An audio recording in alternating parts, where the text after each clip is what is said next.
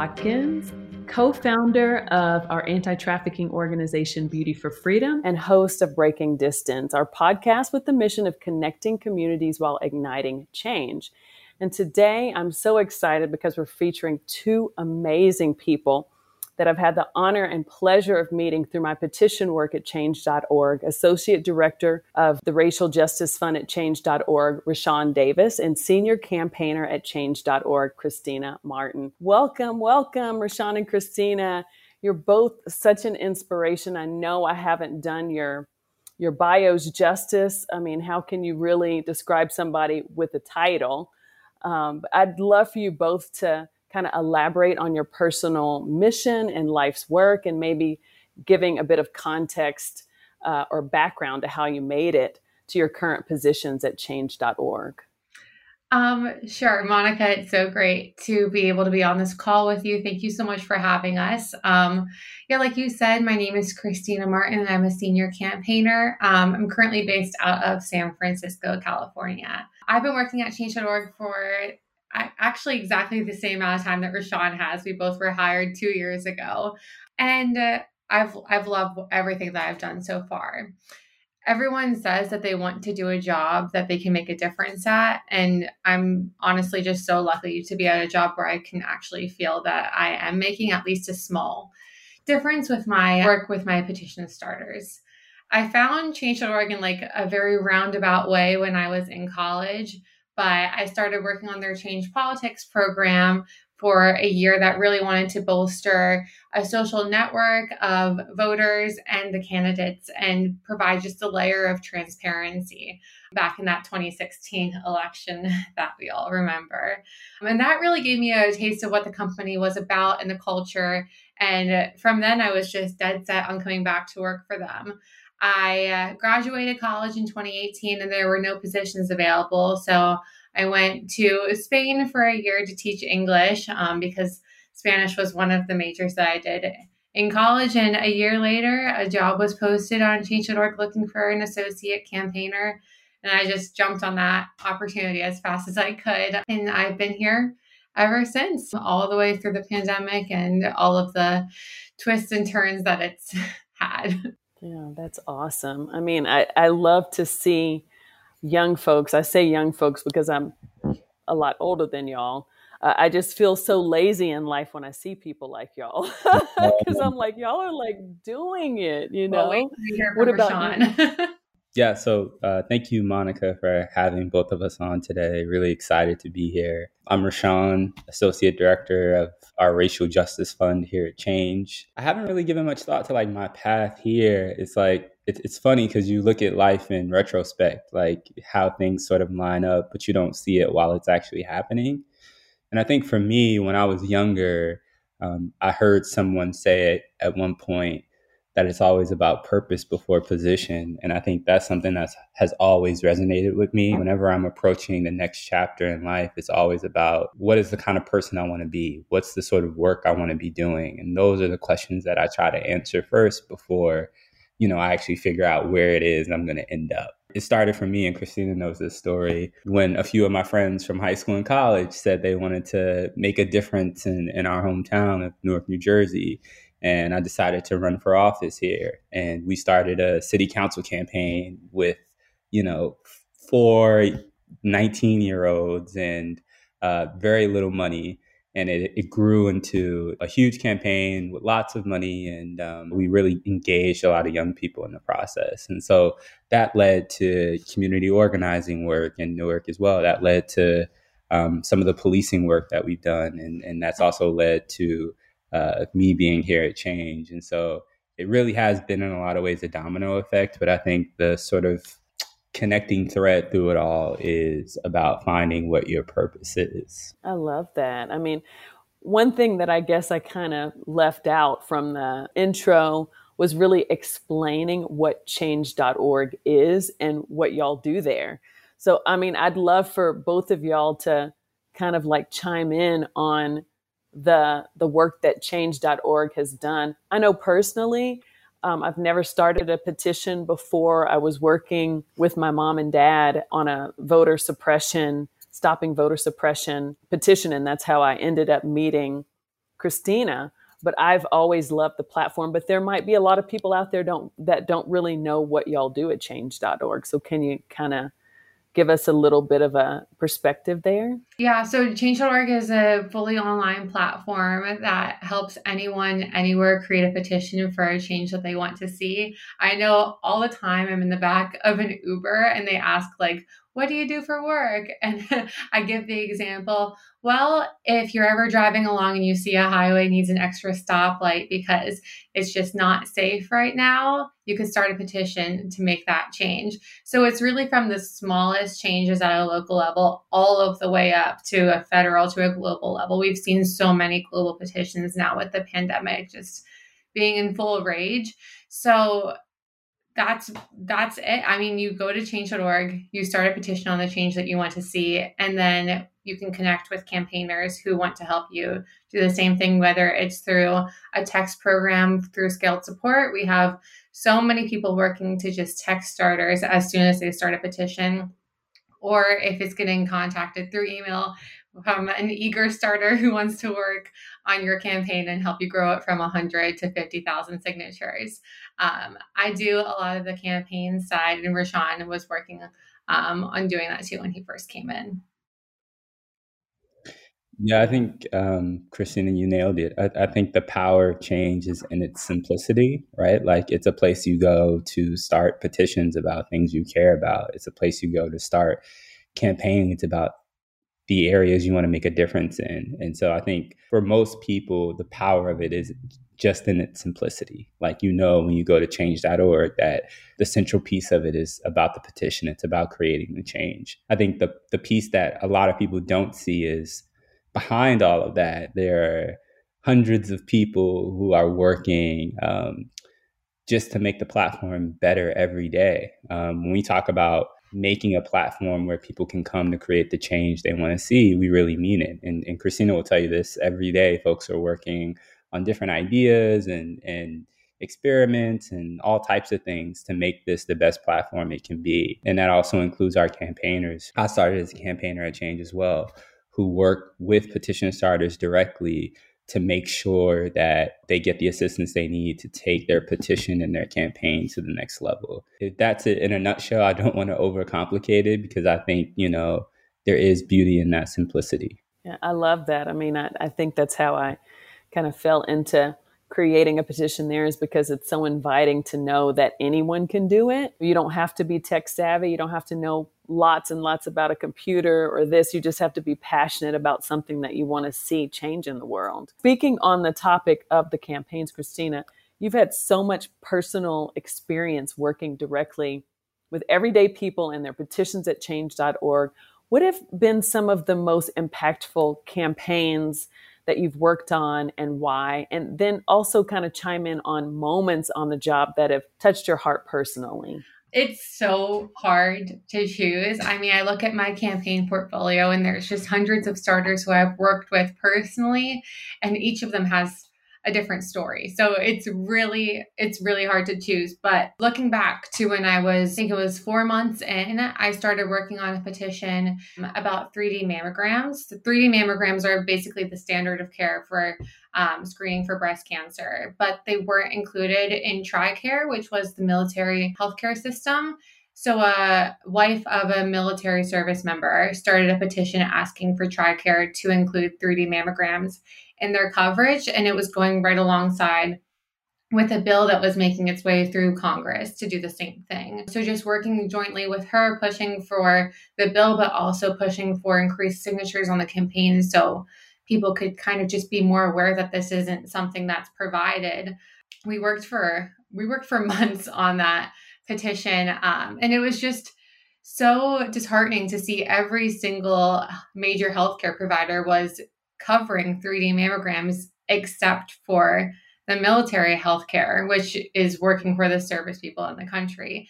Just working alongside of her, eventually the bill was passed. And I just remember the email that she sent me when all was said and done with. Just you could tell that she felt that she was part of the reason that that had changed. Even if it's like a person coming to say, like, I felt that I was a person who made that change, like, that is always going to be a very impactful moment to me. That was my first like starter that I will always remember. And then the second wave was actually more like a trend of petitions that came through when the vaccines for COVID were first being produced. There were a lot of people making petitions to have teachers prioritize to receive the COVID vaccine because at first they weren't really high on the priority list, even though students were still going into school, teachers were still in person, and a lot of teachers fell along the more immunocompromised or just more susceptible to COVID. So I think I worked with starters in 13 states to just get media coverage on their campaigns and grow those to significant numbers to get those governors to listen to them. And all of those ended up being a victory in some way, shape, or form. I got to work with my home state of Pennsylvania on that. I got to work with my current state of California on there. And just again, seeing that the starters felt like they were making that change for their community, that was just it's always how the starters feel that comes back to how I feel on the petitions and kind of leading into that. I mean, Monica, working with you, I remember the first call that we had, I took a screenshot of all of the women just like trying to figure out like how Zoom was and how close to their face it should be. And it's just the people who were on the ground. You were talking about like going door to door to like have people sign your petition. We got to work on making flyers. And that petition grew from 100 to I think 48,000 now. And it's just like people like you who I get to make like the very intimate relations and connections with. I don't know. Anytime that I have a lull in work, I just think back mm-hmm. to all of the petition starters that I've worked with and all of the ones who I will work with in the future. Yeah. And I know, you know, from the other end of it, being a petition starter and seeing like how dedicated y'all are to the human being. The, the people that actually start the petition. Like with my petition it was really a group of older women who were literally between the age of like 65 and 85 that came to me and said we really need your help. Like we need some like young blood in this thing to, to, support you know voting rights in this part of our county because it seems like we're being forgotten. Like nobody's listening to us. And so to be able to like make that difference and then also to feel that y'all are like connecting with us on a personal level it really means a lot because otherwise you kind of feel like you're in this space in this void of like what am i doing? I feel like i'm just floating around here like i you know i need some advice. So i know i didn't have this question on there for you rashawn but i just would also love to to hear your thoughts on like since you were working on petitions as well before you went into the uh, the racial justice fund what were some moments for you working on campaigns that kind of touched your heart yeah, they're they're you know, like Christina said, it's always hard to choose uh, just one. I, I I think overall, I would say like I think some of the more exciting pieces of this work is really when you get to see up close the ability of a small group of people to make a big difference, right? Like you, I think a lot of times you have petition starters who have never done anything like this in their life. Like this is their first stint in a- activism. They've never started a petition before.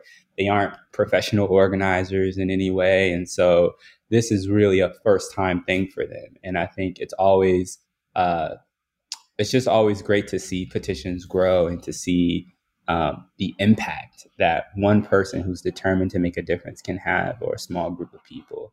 And that's that's sort of my favorite part of it. I would say my favorite petition or my favorite experience, I guess, would be uh, similar to Christina when I first started at Change, maybe four or five months in as well.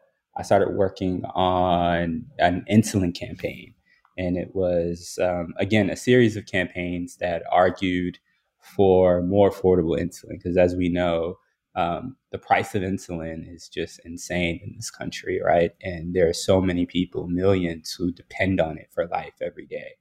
And so we had a series of petitions, but a lot of it started with a petition started in Wisconsin who had been working on this for years before they, they even turned to a petition.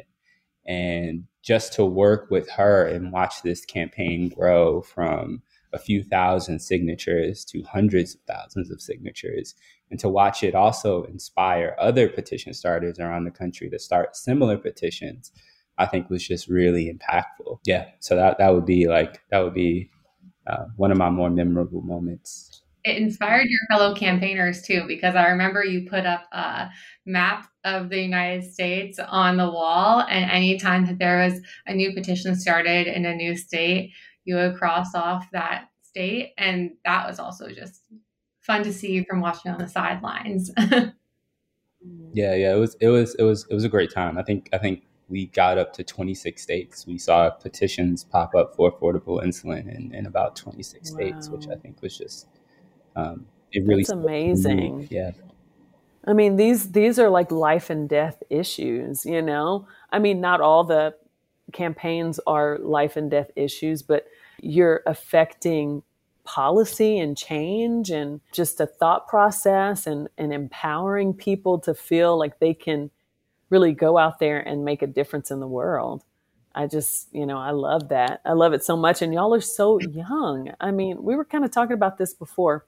It's not like you go into activism or this type of work thinking, oh, I'm going to be a millionaire. You know, I'm just going to make a ton of money and buy a big car and a big house and, you know, all of these things. And to be as young as you are and to actually have this heart of, you know, I want to empower and support and change the world in a positive way. The, the vision that I have for the future that I want to see for the world, I'm going to work hard to to make that happen. Like, how do you make how do you make a choice to do that? Because I mean, not for nothing, but when I was y'all's age, I really just wanted to make money. I'm not gonna lie. I was like, you know, I, I want to get out there and you know, forge a life for myself and be successful in that way. Yeah, I mean, let me tell you, I had a lot of different side hustles when I was coming in to this job. I mean, I still do. They're all over the place. Um, so I, I think like that's always something on your mind, but it's just like what impact do you want to leave on this world? And sure, like we're we're lucky that we get paid the salary that we do, but also like I mean, I live in the Silicon Valley, so like you see everyone that you're surrounded by just making 5x what you are. But eh, like what would motivate me to wake up in the morning is not working at a company like that. It's working at a company like this. So you just have to make that decision. And uh, I think I just surrounded myself with the people when I was younger who also had the same like goals in mind as me. And I, I'm guessing Rashawn would say something similar to that. But it's it just is it's more motivating to me knowing that I'm at a job that I actually like to do and I feel powerful doing what I can to just make a little bit of change that is there in the world. It's something that you can't like really buy with money. Yeah, I would I would agree. I think I think there's a happy marriage that has to happen between like social impact and and you know making sure that folks can meet their needs. And I think that's also a narrative that has to change in the activist world. I think generally that like, be, you know, being an organizer or being an activist shouldn't be a vow of poverty, right? Like folks have, at the end of the day, folks have bills to pay and, and obligations. And I think, you know, we're starting to get to a place, I think, where people realize that. And and so I, I, think there's a happy marriage between the two. But i also think that time is really a finite resource right? Like and i think you often get people who say well i want to make money or i want to i want to do this. I just for me personally i never wanted to be someone who worked solely for a paycheck and then i would wake up and it's 20 25 years later and i haven't done what i really wanted to do the sacrifice of me waking up and enjoying what I do every day is the fact that I probably won't be a millionaire anytime soon. I think I'm all right with that. Doing this work and me running my nonprofit, I, I have to have this balance of I have to be able to sort of like take care of my meet my personal needs or my family's needs and then I have to be able to step into that work taken care of first. Like my dad I know it's it's a you know uh, my dad's a ex-military guy, but he said he always said to us, a dead soldier can't help nobody. You know what I mean? It's like you have to kind of uh, take care of yourself and meet your needs to be able to do this work and empower yourself to do this work. You can't pour into anyone with an empty cup, as they say. Exactly, exactly, exactly.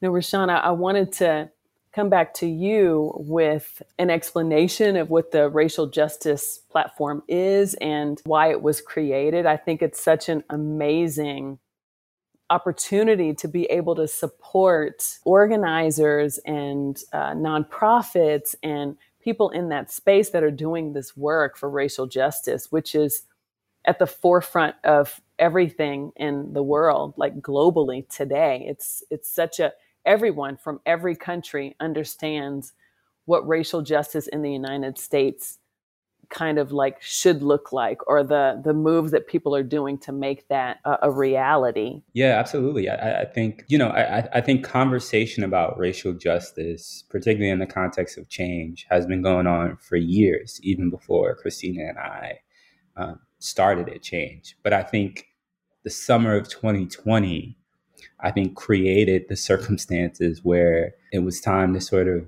do away with words, right, and turn ourselves to action. And so, you know, anyone who was watching will know that it was a hard summer and change.org was no different. We set records for the two most signed petitions, which were Justice for George Floyd and Justice for Breonna Taylor, which I think got 10 million signatures and 7 million signatures, respectively. So huge numbers, right? And, and it really is affirming in the sense of saying something has to be done. And so we had a lot of tough conversations internally at Change, and we asked, who are we as a company? What's our mission? How can we be a better company, not just to the users who come to our platform to create movements, but how can we be a better company to staff of color? How can we be a better company to the folks who are doing the work on the ground? And so we had what we call an organizational reset period where we just had a lot of these tough conversations and we tried to get to some sort of solution on them.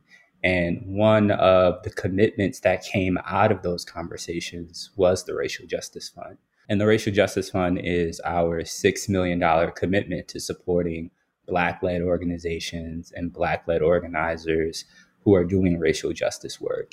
And we were very specific about it being Black led organizers and Black led organizations. Because one of the things that we know is that oftentimes when we talk about philanthropy, it's black led organizations who get left out, who get so much less money on average than others than other organizations.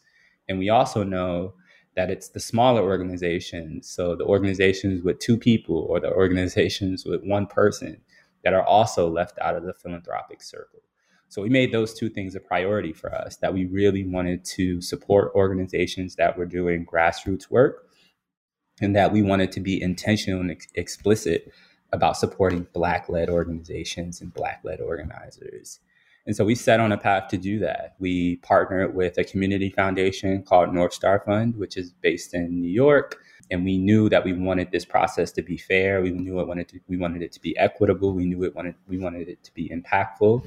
And North Star Fund helped us design a process of selecting organizations that was all of those things and Christina and a few others were a part of that process. And we reached a point where we decided the organizations and, and we're currently in the process of reaching out to them and, and sending financial support just because we know the work is happening now. And so there's also that sense of urgency that this work is ongoing and it's been ongoing and it will continue. And so that's that is sort of the inspiration of the Racial Justice Fund and a little bit about what it is. But um, it really is the legacy of a lot of the work that was done two summers ago. That's incredible. You know, that statement like put your money where your mouth is couldn't be truer in this in this instance. And I know that, you know, there are a lot of companies out there and I've even seen it for myself where they put out this these racial justice statements but then they didn't really have any next steps to kind of foster that change that they were stating in those statements. So I think it's just an incredible path, an incredible initiative that y'all have created at change.org. And it really sets y'all apart from other companies. You're very much becoming a model that I think other companies might want to look at and take a few cues from. You know, I think it's amazing. And I just want to say thank y'all so much for, for the work that y'all do in that as well, because as a a black led organization myself with Beauty for Freedom, we've faced so many difficulties. And just to see that there's a platform that's out there that can support black led organizations and organizers, it's a beautiful thing. And, and one thing I like to just add to that when I, when I talk about the Racial Justice Fund is that a $6 million commitment to black led organizations and black led organizers doesn't absolve us from the work at change.org. You know, no amount of money absolves us from the work. And I think one of the things I'm most excited about at this organization is that there is full recognition that the Racial Justice Fund is just the first step. That there's still so much work to do to make sure that we're building relationships, to make to make sure that we become the best platform that we can be and to make sure that racial justice is really embedded into everything that we do here. And so there's a real recognition that this $6 million, you know, even though it's great and we're excited about it and, and it's going to um, do a whole lot of good, hopefully, we recognize that it's just the first step. That was something that I was going to ask as well as like the vision for the future you know, of the Racial Justice Fund. But I love that it's, I think life is a journey. And so sometimes you don't have all the answers and you don't know necessarily what the solid next steps are, but the fact that you're open to learning and learning from the journey that you're on right now to make it better for the future, I think is it's really admirable. You all both have actually worked in the world of government policy. And Christina as a policy intern at the Ridge Policy Group and Rashawn as a policy analyst for the Council of State Government Justice Center. Why were you both inspired to help shape government policy and what impact did these positions that you held have on your lives? Any opportunity I can get, I will always plug the Youth in Government program. I got involved with it when I was a sophomore in high school, and my only regret is wishing I got involved when I was a freshman. It really just like put me with a group of people that all wanted to make some type of a change, but also were just really earnest in everything that we wanted to do with government. So basically, through the Youth and Government program, we got to find out the issues that we were really passionate about and then write bills that were based on those issues. And then you got to see like how they worked their way through a congress of sorts. And i always like to think of it as a schoolhouse rock like type of thing. Um, you just like got to play the part of the legislators. And we went to the capitol and we got to debate the bills and then we got to go to a national program of that sort. And just like really learning like the confidence in public speaking and also just the confidence in standing on your own two feet in the issues, but also knowing that you need a lot of humility in order to learn, especially as a really eager and precocious high schooler who like thought they knew everything. There's a lot a lot more gray area than what you think on issues and I know like that just opened my mind up to a lot of it, but also just learning like the issues that you can stand firmly on, that you know that there's gray area, but you're still really firmly on one side. That program really just propelled me into the work that I did. And like everything since then will always reflect back on that program. Yeah, I think for me, it's always been about like impact, right? Like, how do we how can we make a difference in people's lives? And so I think for the most part, I spent a lot of time experimenting with how to do that. So I ran for public office myself and, and I got that experience. And I was a community organizer for a bit. I got that experience. And then I worked at a policy think tank, you know, Council of State Governments Justice Center that did that. And I think the thing that I realized is that there are so many different ways to make change, right? Like it doesn't just happen in government. Like you don't have to be an elected official to make change or you you don't just have to be an organizer to make change or you don't just need to be a big, you know, philanthropic funder to make change. That there are so many different ways to make change. And even, you know, taking it a step further that in order to make change, in a lot of ways you need all of those things kind of working together at once, right? Like you need folks who are in elected office, you need folks who are in sort of the technology space, like change.org, that have tools that can be useful. You need folks who are on the ground, who are organizers. And so I think the more I move in my own career and the more I, I do this work, the more I realize that it's not about one specific place or one specific kind of job. It's about how how are you working with people across the spectrum?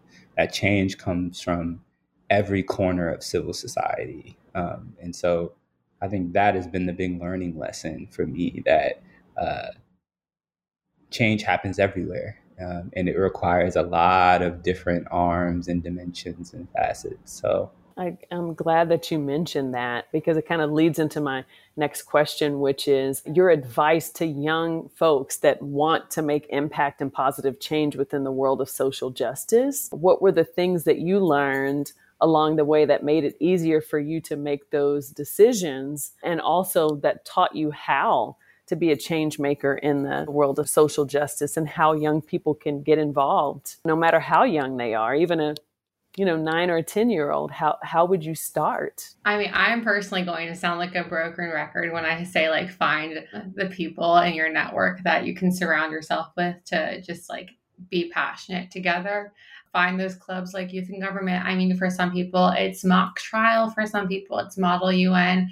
And for some people, it's not doing any of those clubs and it's just like getting out onto the street and like actually going straight into advocacy and straight into the protests and the rallies. Honestly, it's like encouraging parents out there too to like help their younger maybe 9 and 10 year olds find that way that they can have their voice too so it's really everyone really everyone working together and if that's the 9 and 10 year olds telling their parents that they need help doing something like that too i mean more power to them yeah, just find that network, whatever it may be. yeah, I think Christina, you said the, the key word, which is passion. I remember I, I did a program in high school, and I, I remember they read us this Howard Thurman quote that always stuck with me that says, Don't ask what the world needs, ask what makes you come alive and go do it because what the world needs is people who have come alive that always resonated with me because it really is the truth. What the world doesn't need is people doing things because they feel like this is what I have to do, or this is what I should do, or this is what this person or this thing says I need to do. I think what the world actually needs is people who are passionate about doing whatever it is they do every day and I do think that that's sort of what is missing a lot of times, you know, in our society is a passion of purpose. And so my advice to young people is find what you're passionate about. And you would be surprised like how many people's passion at the end of the day ends up being related to service in some way, whether you're a professional athlete, whether you're, you know, in activism, whether you're an elected official, whether you're in business, those things always find connections to service. And so you know, my advice to young people is don't try to carbon copy something you read out of a book or something that someone told you somewhere. Find out what really makes you passionate and makes you want to get up every day and just run in the direction of that. I love that. I love that. Find that thing and run in that direction. I love it. the last couple of years have been for me personally, some of the most difficult times in my life. And I think everyone else is kind of going through uh, similar situations. It, it kind of makes me all at once feel closer to everyone and also more distant at the same time. I mean, that's part of the reason why we started this podcast is because we wanted to break the distance between us. How have y'all dealt with just life personally in the last couple of years since the world is in such a tumultuous place and it seems like everything is upside down uh, at the moment. For me, it was really interesting because on February 28th of uh, last year, I was transferred to San Francisco with um, change to work in a different part of the company. Um, so I packed up all my stuff in two suitcases from New York, subletted my apartment, and I arrived in San Francisco February 28th. I worked out of the office for five days, and on uh, that Friday, we learned that our office would be closing for two weeks at that time.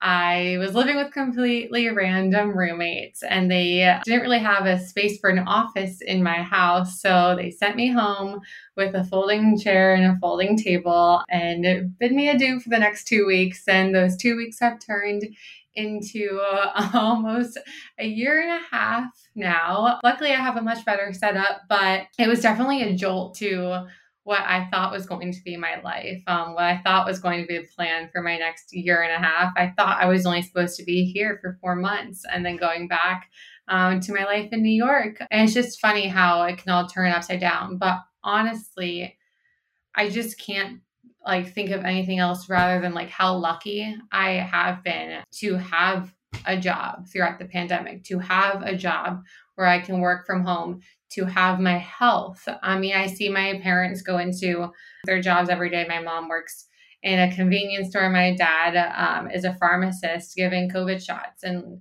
that's not a job that is very safe, especially before the vaccines came out. So I don't know. I just kept reminding myself like how lucky I was to have a job, how lucky I was that they were healthy and still had their jobs too. I turned a lot of that like worry into gratitude in any way that I could. I um, had a gratitude journal before going into the pandemic, but I really tried to stick through it a lot more whenever I could. I mean, there's some days that you just like can't help but feel hopeless. There's some days that you wake up and your whole state is on fire and abortion rights have been cut the same time. Like there's some days that you just wake up and like there's not that hope. But then I go back to the fact that I work at a job where you get to like talk to other people who are feeling that way too and help them find the hope in the hopelessness and that's what I've been thinking about for the last 2 years really just like finding the hope where you can, finding the gratitude where you can and in those moments where neither can be found, knowing that maybe you can find it the next day? For me, the the, the entire pandemic, these last 18 months, it, it's been a perspective shift, if I'm being honest. In some ways, it's been such a terrible time, but I think in other ways, it's also been just a huge time of growth. I think before the pandemic, I had uh, this life, you know, I was, I was, working in Brooklyn and all the happy hours and all these things that were happening and events and it was a great time. And then I think the pandemic came and it took all of those things away right? Like I think in a lot of ways it stripped life down to its bare essentials. Um, and it taught me at least what's really important right? Like what, what do we actually need? Um, and for me it's community right? Whether that's like my family or my close friends. When I when I think about the pandemic, like that's what got me through is family and friends. Like not a happy hour, not commuting, not a you know a pair of sneakers or this or that. It was it was it was people. You know the people who are closest to me, and I, and I'm so grateful for them. And so I think the past year and a half is just, as Christina said, just giving me a new sense of gratitude to not the things in my life, but the people in my life. And, and that's what's so important. And, and in a lot of ways, I think I'm hoping that that's a permanent perspective shift for me. I couldn't agree more. It's like always, always, and always at the forefront of everything that we do with our organization, it's always gratitude. Because to be able to serve, I'm grateful for that. To be able to have that calling to to do something in the world to make it a freer place I'm grateful for that. You know, even in these moments, I've gotten closer to my family during this pandemic because they were all that I really thought about. My parents are 80, you know, and my dad hasn't been in the best of health. And I've never been so afraid thinking about what could happen if we if we weren't all safe during this time. And and so I'm just so grateful for every little thing. I just feel so blessed. I feel blessed that we've actually had the opportunity to go through this because I feel like I've learned so much about myself, about my community, about you know the needs that we have even my friends sort of taking care of mental health as like a priority which I never really thought about that before. So I just had one last question for you both and I would love for y'all to speak to the racial justice change.org campaigns, petitions that really help shape the narrative of the online racial justice and the power that we all have as people, namely the Breonna Taylor petition, the George Floyd, Floyd petitions uh, that received an outpouring of support globally. You know, what tangible change do you both feel these petitions have had in our country and also throughout the world? Wow, that's that's a that's a heavy question. I think the the truth is, right, like there have been there there are so many cases like that, you know, that have spanned since the origins of this country, if we're being honest. And I think what happened, you know, two summers ago just was a, was another iteration of that. Like, you know, two people who lost their lives when they didn't need to. But I think what came from that was I just think this incredible moment, unlike anything we've seen in quite some time, of people just getting to a point and saying enough is enough. You know, we've we've certainly seen some some real tangible changes. I think happen right. Like I think, you know, there are mayors and governors, you know, and and federal officials around the country who are pushing or have passed legislation that pushes racial justice forward. But I think even more than that, I think you see a new consciousness in people, right? Like you see mm-hmm. just dialogue happening everywhere about racial justice, which is something that I don't think I've seen in my lifetime. Just people being very explicit and being transparent and being open about the impact of racial justice on our everyday lives, to our institutions. And I think that is, in a lot of ways, part of the legacy that came from those moments, which is just sort of a reawakening around the country of people having these hard conversations and folks saying, enough is enough. We're not going to sweep this under the rug. We're not going to have, you know, a month of loud conversation and pundits and then be done with it, but that we're really going to engage with this and we're really going to confront the awkwardness of this and the, the tragedy of this and the scars of this. And so I think that is one of the things that has come out of that time that I think that I'm just happy is continuing, which is just those conversations are happening today, still 18 months later, and no signs of stopping. I echo everything that Rashawn has said. Um, and I think a lot of what he said earlier in the podcast, too, just speaks to the tangible impact that came from those campaigns. I actually just got to look up on my phone the signature counts that they won at. And it's a collective of 30 million signatures, which is just like it's insane. Like he said, they're the largest two petitions that were ever on our website. And I think for me, as a campaigner who's looking for petitions every day to like work on and help, I think the most tangible impact that came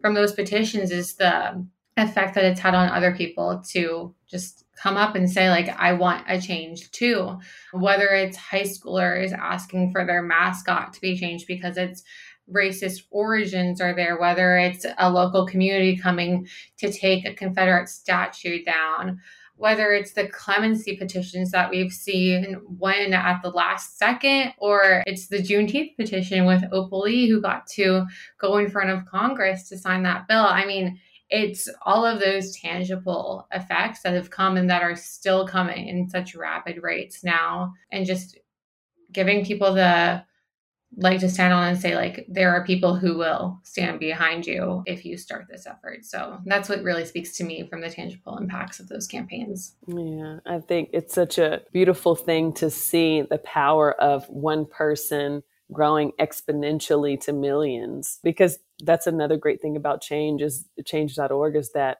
people can from their homes mm-hmm. you know become these activists that are seen and heard and appreciated. I just wish y'all all the success with with your work at change.org and I, am just so grateful and inspired by what y'all are doing and also with the Racial Justice Fund as well. And I just want to thank you both for joining us today. Uh, please support their initiatives at change.org. We've included all of their links and social media in the episode notes for this podcast. Also, please subscribe to Breaking Distance. We are on Spotify, iTunes, Stitcher, Simplecast, and on our website, beautyforfreedom.org. Follow us on social media, on Facebook and Instagram. We're at Beauty for Freedom, all spelled out, and Twitter. We're at Beauty, the number four, Freedom. Stay tuned for upcoming Breaking Distance episodes. We look forward to bringing you more thought provoking, sincere, and transparent programming soon.